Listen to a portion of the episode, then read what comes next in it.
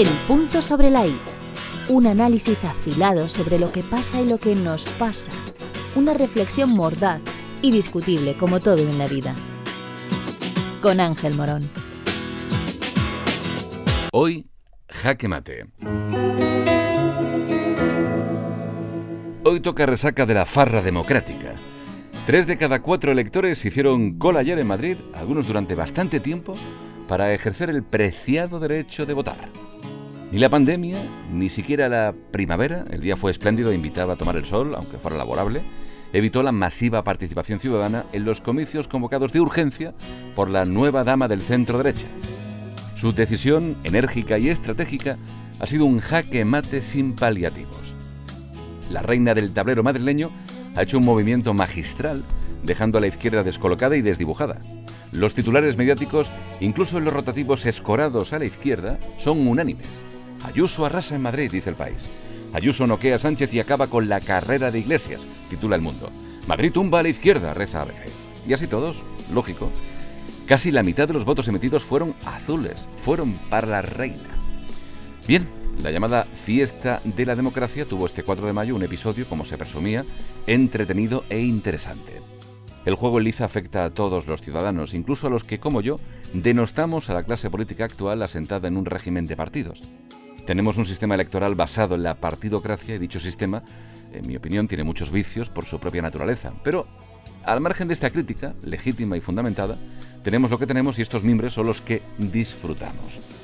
Los ciudadanos así pues atendieron la llamada masivamente y habló la mayoría, que era lo que pedía la formación morada en su eslogan de campaña, esa que ha perdido ya por cierto a su moño visible. Y esa mayoría respaldó una forma de gestionar la crisis sanitaria, social y económica que atravesamos desde hace más de un año. Ayuso se ha erigido como un bastión contra las directrices del gobierno central durante la pandemia. Se ha convertido en el adalid de los liberales.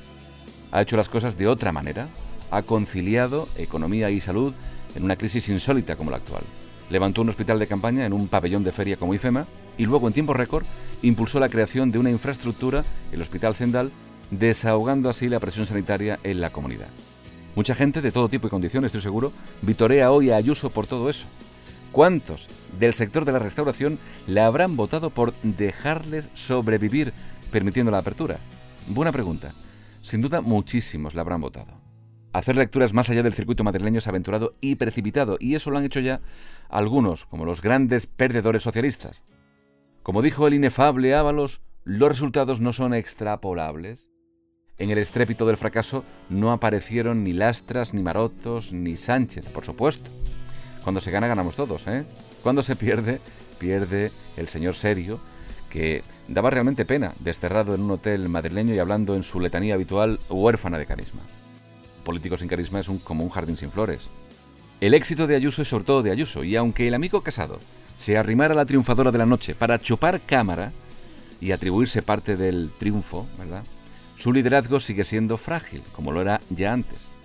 Por cierto, nadie criticaba la aglomeración de público en la calle Génova, sede del PP, y tampoco los abrazos a discreción de los triunfadores y los cánticos y los gritos de los fans. Ah, claro, que el virus ataca a partir de las 11 de la noche, se me había olvidado. Así que los que jaleaban y se abrazaban pueden estar tranquilos. Uf, qué alivio. Manda narices, que nadie dijera ni esta boca es mía con esa aglomeración de los triunfadores.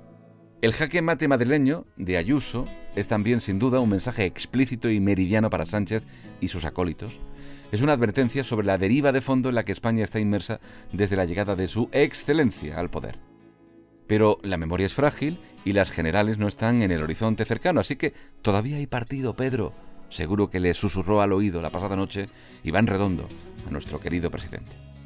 Las encuestas acertaron, salvo las del faltón Tezanos, con sueldo público de unos 90.000 euros para mayor escarnio. Es vergonzoso que el gobierno haya convertido el CIS en una institución torticera al servicio de Moncloa y que su responsable sea además un tipo irrespetuoso. La altura intelectual de este señor sí que es tabernaria. Y sí, los sondeos acertaron de pleno también con la debacle de Ciudadanos, convertido ya en una caricatura de lo que fue, gracias primero a Rivera, que comenzó a cavar la tumba, y después por culpa de Arrimadas, empeñada en escribir el epitafio desde la dimisión de su antecesor.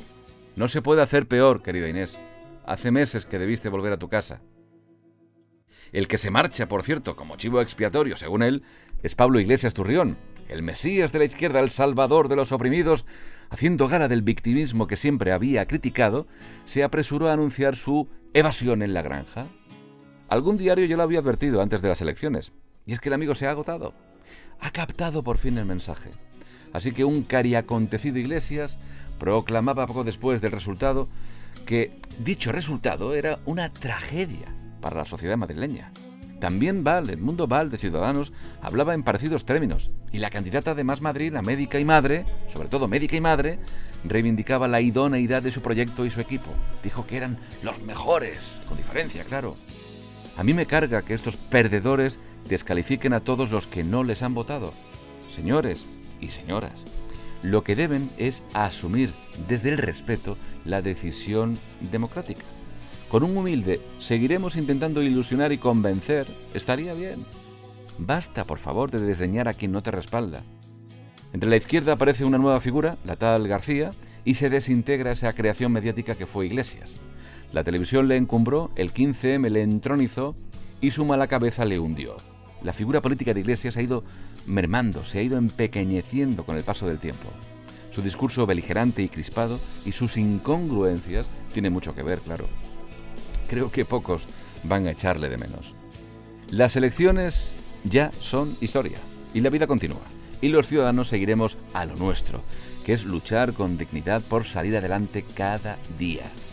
Solo pedimos que la política y los políticos no nos lo pongan todavía más difícil. Así que enhorabuena para los triunfadores, sí, pero ahora todos a trabajar. ¿Has escuchado? El punto sobre la I. El podcast de Ángel Morón.